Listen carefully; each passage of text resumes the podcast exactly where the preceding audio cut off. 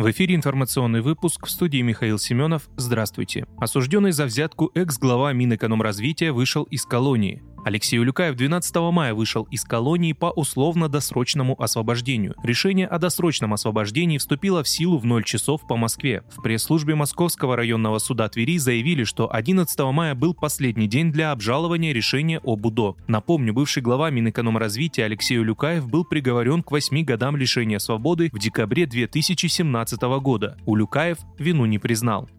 Житель Курской области задержан за подготовку теракта на объекте инфраструктуры. В Курской области сотрудники ФСБ задержали местного жителя, который готовил теракт по согласованию со спецслужбами Украины. Об этом сообщает ТАСС со ссылкой на Центр общественных связей ФСБ России. Мужчина планировал совершить взрывы на территории одного или нескольких объектов инфраструктуры Курска с массовым скоплением людей. Таким образом, он хотел вынудить власть прекратить специальную военную операцию России в Донбассе и на Украине. Совершив преступления россиянин собирался уехать на Украину. Дома у задержанного обнаружили два самодельных взрывных устройства, травматическое оружие с патронами и нацистскую литературу. Возбуждено уголовное дело по статье «Приготовление к террористическому акту».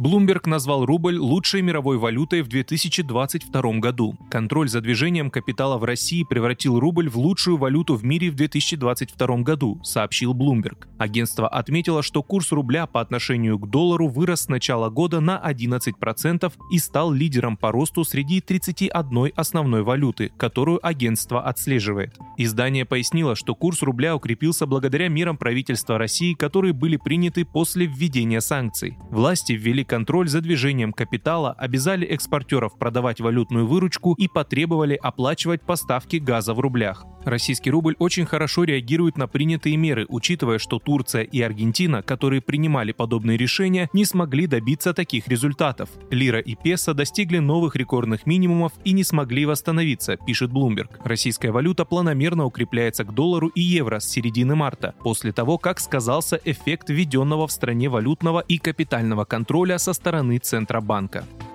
Центр защиты прав граждан помог пожилой женщине уменьшить размер взысканий по просроченному кредиту. Любовь Камалова из Ижевска была вынуждена взять кредит. Из-за проблем со здоровьем пенсионерка уже не могла погасить заем. Вскоре судебные приставы начали удерживать половину ее пенсии в счет погашения долга, и у женщины оставалось на жизнь 5000 рублей в месяц. Она обратилась за помощью в Центр защиты прав граждан. Специалисты разъяснили, что с 1 февраля 2022 года действуют новые нормы закона. Теперь по после списания у должника должно оставаться на жизнь не меньше прожиточного минимума. Они помогли пенсионерке направить заявление в районный отдел судебных приставов, где напомнили нормы закона и потребовали уменьшить размер взысканий. Приставы приняли доводы правозащитников, и теперь заявительница получает пенсию в полном объеме – 10 с небольшим тысяч рублей. Именно столько составляет прожиточный минимум для пенсионеров.